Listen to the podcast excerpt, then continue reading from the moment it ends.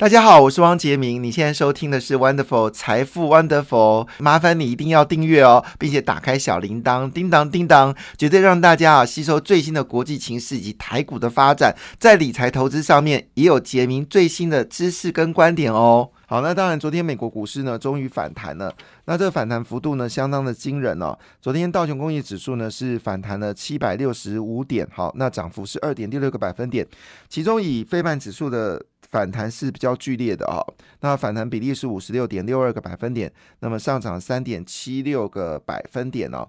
那日本股市呢也是上涨的，日本股市昨天上涨一点零七个百分点，韩国股市呢则是下跌零点七九个百分点，中国股市呢普遍是下跌的。那么其中是以深圳的指数跌幅最凶啊，跌到一点二九个百分点。欧洲股市连续两天反弹哦。那昨天欧洲股市呢，德国股市反弹最为明显啊，上涨了零点七九个百分点。那英国股市呢，只微幅上涨零点二个百分点，这蛮特别的。因为我们知道特特拉斯哦，特斯拉特拉斯呢，他是英国新任的首相，他一上任就对于有钱人准备要减税啊。现在在这个英国的有钱人的税率是四十五个百分点呢，他这个减税计划呢，引发了所有人的这个反弹呢，也是英镑大跌哦。那昨天他终于决定了一件事情，暂缓就是有钱人减税这个事情。那有钱人减税呢，其实在以前呢，川普就做过这个事情了，为刺激经济的。呃呃，不是只有川普，包括奥巴马都做过同样的事情，还有布希也做过同样的事情。因为呃，有钱人其实还是消费的主力啦，哈，所以他们遇到经济不好的时候呢，都会对有钱人做减税的动作，希望他们多去消费。但这个事情在用在英国就不通了，所以英国的大反弹哦，说景气这么的通膨这么严重，你还对有钱人减税，是什么事情呢？那昨天特拉斯就做了从善如流，就觉得好，那我英镑就我这个呃减税计划呢就把它取消，所以昨天英镑呢是稍微反弹。不过还是蛮弱的哈，所以昨天的英国股市没有因为这个事情而得到刺激。那在亚洲股市呢，比较特别是菲律宾经过一连串大跌呢，好，昨天终于反弹了，反弹幅度是零点七三个百分点。马来西亚是上涨零点二一个百分点呢，那么印度呢则是下跌了一点一个百分点。好，这是昨天哦个股的一个收盘的一个状况。那背后到底为什么昨天美国股市会上涨呢？好，那这个主要的原因是因为刚刚公布了美国的，就是制造业数据哦，这是属于供应商协会所公布的制造业数据哦。那这个数据呢，Industrial Supply Management 啊，就是 Supply 就是我们说的供应商啊。那他们这数据呢是低到只剩五十点九哦。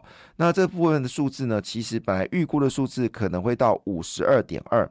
那么供应商协会当然顾名思义就是来自于需求端才有供应嘛，哈。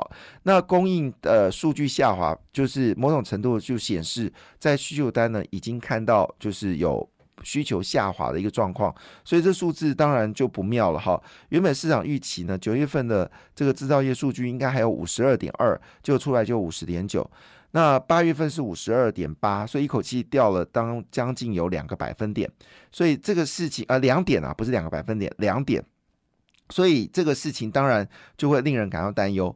其中呢，最令人担忧部分是来自于新订单指数哦。那么新订单指数呢，它是具有比较领先性的指标，就这数字呢是直接跌破就是五十的荣枯线哦，这是四个月连续三次跌破五十荣枯线哦，表示商品的需求已经确实已经受到影响了。那新订单数字。不是很妙，它数字是四十七点一哦，这数字不好。那前值是五十一点三，其中有个数字也不妙，好，就是我们说的这个雇雇佣比例、雇佣数据哦。那雇佣数据呢，基本上在就是我们说的制造业数据一直以来呢，都还算是不错的一个数字哦。像之前的数字是高达五十四点二，但这次呢跌跌破五十哦，表示制造业。呃，在雇佣员工呢，已经开始保守哦。制造业雇佣员工哦，已经开始保守哦。那存货数据呢更惨哦。现在客户端的存货数据呢是降到只剩四十一点六，但是之前数字更糟，是三十八点九，表示呢客户呢对于未来的需求呢是比较悲观的，所以他不愿意哦存货，不愿意存货。那这也也好了，就是快速的让存货出清嘛，哈。但通常我们喜欢看到的就是客户端存货的数据越越高越好，那这表示呢，就是客户端对于未来需求是比较看好的。但是四十一点六数字确实不妙。那价格部分呢，还维持相对的稳定哦。好，所以这个数字呢，让市场感到担忧哦。那这个数字完之后呢，当然就让大家觉得说，那美国的经济是不是真的已经开始降温了呢？所以昨天黄金价格呢就涨回到一千七百块。呃，美金哦，那白银呢是大涨了八个百分点哦，因为这个数字呢让大家觉得，嗯，好像景气确实有下滑。黄金在连续大跌之后呢，终于反弹到一千七百块美金一盎司哦。那我们再仔细来看哦，在这个消息背后到底是怎么回事呢？为什么昨天美国股市会上涨呢？那除了英国的减税法夹弯哦，让市场稍微松口气之外，其实这个糟糕的经济数据使得昨天呢美国。债券值率呢直接暴跌哦，使得华尔街定吃了下定心丸，认为说美国联储局未来的升息的这个手段呢应该会趋向缓和。现在就等鲍尔什么时候认错。其实美国最重要的事情是应该把过去 Q E 所印出来这六七兆美金赶快回收，而不是加高利息，这是一个非常严重的错误。那当然。我一个经济学的硕士是没有办法跟鲍尔这种大经济学博士哦来做比拟啦。我们是小经济学博士，可是我们实在是不能理解鲍尔为什么做出这样的决定呢？就是只是疯狂的升息，却不回收过去印出钞票，这背后到底是怎么回事？我们其实是非常好奇的。因为呢，一方面，呃，拜登呢也一推出了数以兆元的基础建设晶片法案，其降通膨法案哦，这些金额抛出的金额，可能还有包括汽车、这个电动车等相关法案，总共金额可能已经逼近到两兆美金了。这个这个它的 K 值效应哦，就是边际效应，其实大于货币政策。因为如果你这些投资都是朝向是制造业的话，通常一个制造业可以创造三份工作，所以它撒出的这个 K 值呢，可能更高，可能是三倍以上。但是呢，如果你是货币政策，你 K 值可能就是。一呃一点五可能到二，所以 K 值就是我们说的边际效应了。简单一句话就是好，花一点时间解释 K 值好了哈。就是我多赚了十块钱，那如果我今天拿出去八块钱去花，下一个人的八块钱呢又拿其中的六块钱去花，那这个 K 值的比例呢就可能到三以上。也就是说，我这十块钱在未来六个月可能会创造金额会到四十三十块钱以上。好，那 K 值就是三。那假设我这十块钱呢，只拿五块钱拿出去花，下一个人拿五块钱呢，他只拿三块钱去花，那可能未来六个月他所创造的效值呢，可能只有就是我十块钱只变二十块的话呢，那 K 值就是我们说的就是二。好，所以换个角度来说呢，就是我们说的，就是货币政策的 K 值效应，或者是财政政策的 K 值效应呢。其实财政的 K 值效应呢，一般是比货币政策来的高，因为你多到多拿到的钱，好，并不见得会去花，但是你多拿的工作呢，所创造的边际效应你比较高，所以你应该不用太担心市场资金的流动。所以鲍尔应该做的事情是应该把 QE 的资金加速回收，而不是调高利息。好，当然。呃，我个人可能经济学才疏选博，没有办法跟鲍尔这位大经济学家来做比拟，只是逻辑上面让我觉得怪怪的哈。那不论怎么样，这个事情呢，使得市场呢非常的开心哦，就是美国联准局会不会？比较不那么强硬的升息，那接下来看鲍尔怎么说。好，所以这个情况下呢，当然就会使得变成说，原本制造业衰退，好，不是衰退下滑，还没有到衰退，因为五十点九还是属于成长的一个状况，只是原本预期应该是五十二点二，我从五十二点二跌到五十点九，那市场当然就觉得，哎，这是好消息。这好消息呢，就这是坏消息，但是变成好消息，因为现在最大的坏消息应该是升息啊，就像伏地魔一样啊，这很害怕，呃，很害怕。通货膨胀一样，所以呢，使得市场呢认为十一月升息两码的机会呢就高达四十个百分点。那这消息呢就会让呃，就是让这个就是股票市场上涨。那么，据世界银行提出警告之后呢，联合国机构呢在周一也就警告了，他说呢。美国所执行的货币政策呢，会引发的不是只有美国经济可能会有衰退的风险，会引发是全球经济衰退，对于发展中国家呢，会造成严重的后果。那么，他们联合国的这些机构呢，首次发表看法，要求美国联准局即刻停止升息。好，即刻。停止升息哦，那因为如果继续这样子的话呢，各国财政政策呢就会发生巨大的变化。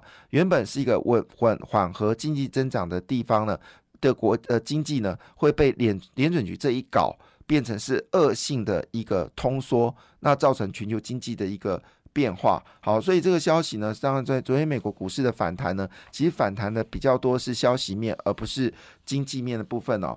那以这部分呢，就是苹果连续跌两天之后呢，昨天上涨三点零八个百分点。那么其中在主要焦点股里面呢，涨幅最大的应该是谷歌哦，谷歌上涨了三点一三个百分点。那雪福雪佛龙好大涨了五点六一个百分点。那开拓重工就是美国最重要的一个火车头哦，那么这个大涨了四点三六个百分点。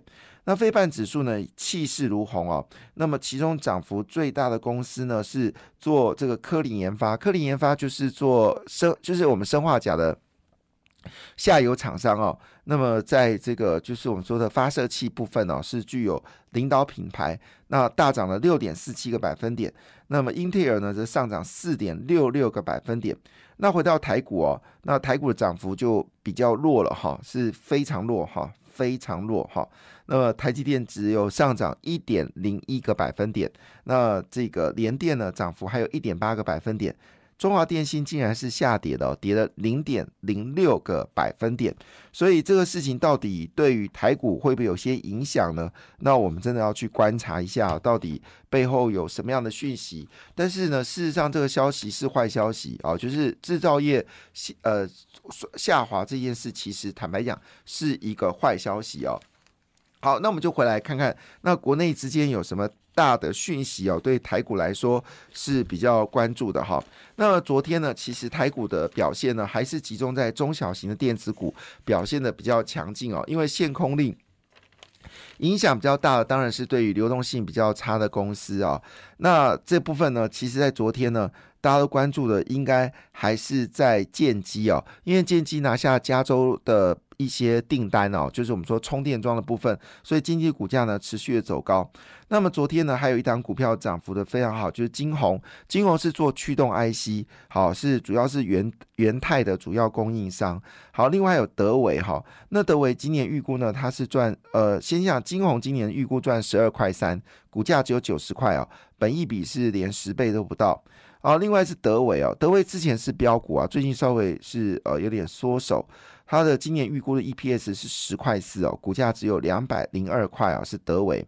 另外是创维啊哈，那创维之前表现的也非常强劲哦，那今年预估呢是赚九块六，那股价呢只有九十二块，也是本一比啊不到这个十倍。那最近最强的是胡联哦，那胡联是做汽车零组件嘛，它也做这个是主要是在中国是主要的获利来源哈。那今年预估的获利非常好，是八点七哦。那股票呢是十七一百七十一块，本一比呢是有到二十倍哦。可见其实汽车类股还是大家所关心的。那昨天比较特别是中磊终于涨了，中磊这一波曾经涨到九十块钱。那随着大环境下跌的情况下，中磊也被拖累了。实际上网通类股还是有些表现呢。那么中磊其实九月到十一月是它传统的旺季，好是它传统的旺季。那今年获利也非常的彪哦，今年预估可以赚到七块五，那股价八十一块啊，本益比才十一倍左右。好，另外也是这个电子零组件的顺德哈，顺德表现就跟一般的汽车类股一样哈，就是本益比偏高。就可以比较高，不是偏高。它今年大概可以赚六块钱哦。那股价是一百一十三块钱，所以本益比大概也是二十倍。其中本益比最高的建机哦，建机的本益比已经接近到三十倍啊，接近到三十倍啊。但股价还持续走高，因为非常看好未来这个充电桩的一个上扬。那中心电也宣布哦，它加速加码在充电桩的一个生意。那么中心电原本是重机啊，它是做厨电系统的，那也正式宣布要进入到充电。桩那现在陆续看出来，就是台湾主要几家充电桩公司呢，已经努力哦，在做充电桩的工作。所以呢，建机的是赚两块三啊，股价是五十八块。还有另外包括了就是新通、九阳跟停薪哦，都是最近表现不错的。中小电子可能会率先反弹，可以留意一下。感谢你的收听，也祝福你投资顺利，荷包一定要给它满满哦。请订阅杰明的 Podcast 跟 YouTube 频道财富 Wonderful。感谢。谢谢 Lola。啦。